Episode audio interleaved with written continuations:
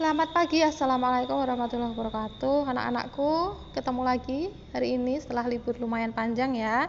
Hari ini kita akan belajar materi terakhir di tema 4 ya. Materi subtema 3, IPS dan seni budaya dan keterampilan. Oke, sebelum dimulai mari kita berdoa menurut agama dan kepercayaan masing-masing Agar pembelajaran hari ini berjalan dengan lancar. Berdoa dimulai Berdoa selesai. Baik anak-anakku silahkan dibuka LKS-nya tema 4 halaman 96. Halaman 96 ya. Di halaman 96 itu apa? E, kita akan menemukan materi lagi-lagi tentang interaksi manusia dengan lingkungan dan pengaruhnya terhadap per pembangunan sosial budaya dan ekonomi masyarakat Indonesia.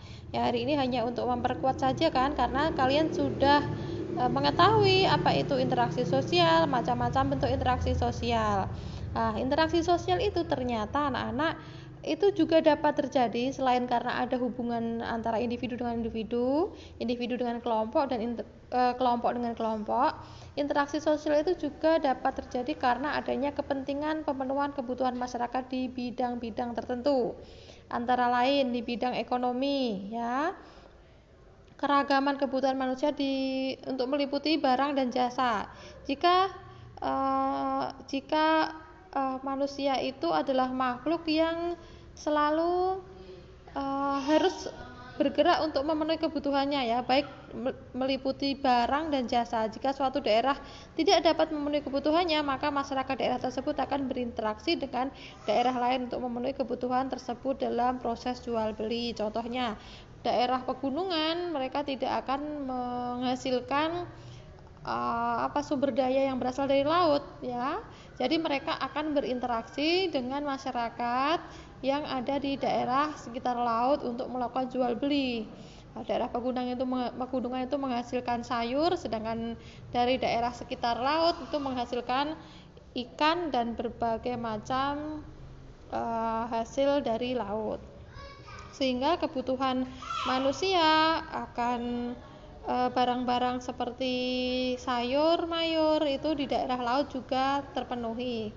Di gunung juga mereka dapat menikmati hasil dari tangkapan laut.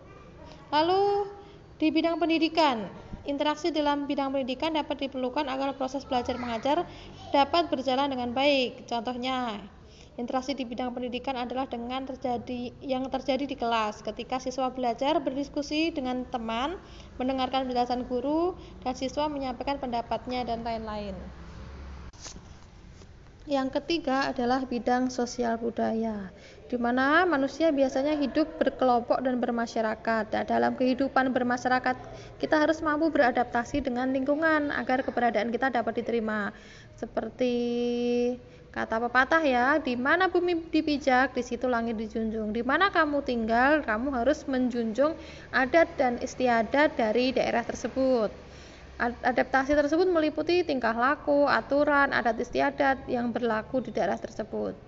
Interaksi antar warga masyarakat terjadi karena adanya beberapa faktor. Yang pertama, perbedaan kandungan sumber daya alam.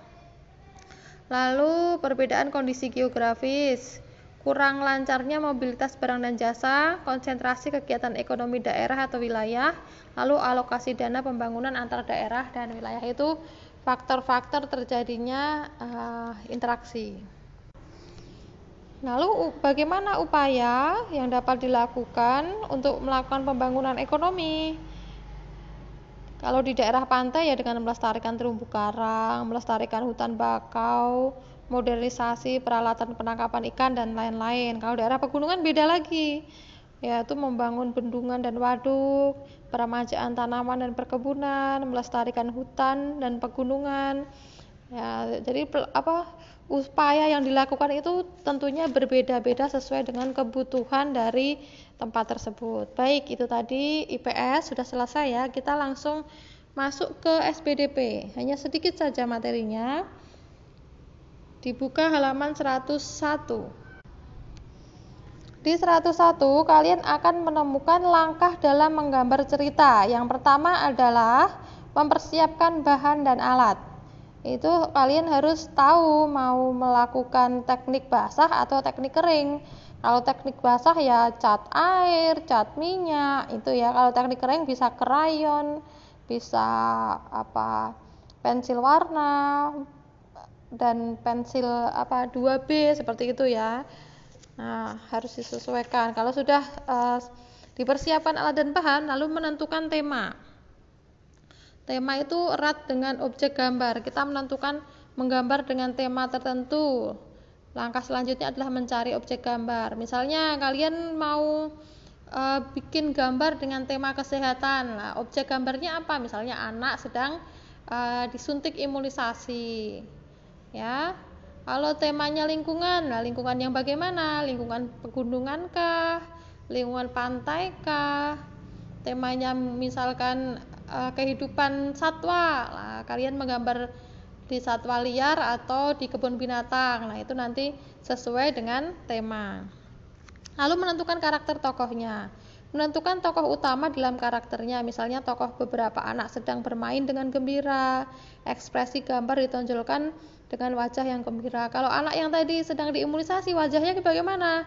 Ketawa atau menangis? Nah, itu harus ditentukan karakternya. Lalu tentukan alur cerita. Buat alur cerita sederhana secara garis besar yang menggambarkan isi cerita, kemudian masing-masing bisa dikembangkan. Nah, alur ceritanya bagaimana? Mula-mula ada apa? Ada petugas puskesmas datang ke kelas, mereka membawa peralatan.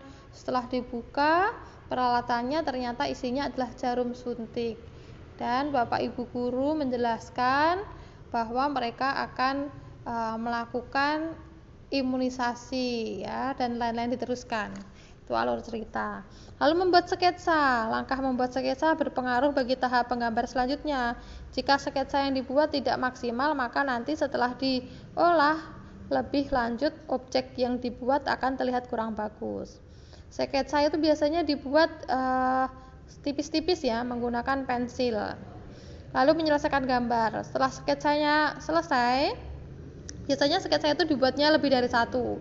Lalu dipilih-pilih, lalu yang paling bagus yang mana nih? Setelah selesai kemudian disempurnakan dengan menghapus garis-garis yang tidak perlu dan menambahkan garis coretan yang dirasa perlu agar gambar tampak lebih hidup. Nah, itu tadi pembelajaran hari ini. Silahkan kalian belajar materi subtema 3 besok kita ulangan. Oke. Terima kasih. Wassalamualaikum warahmatullahi wabarakatuh.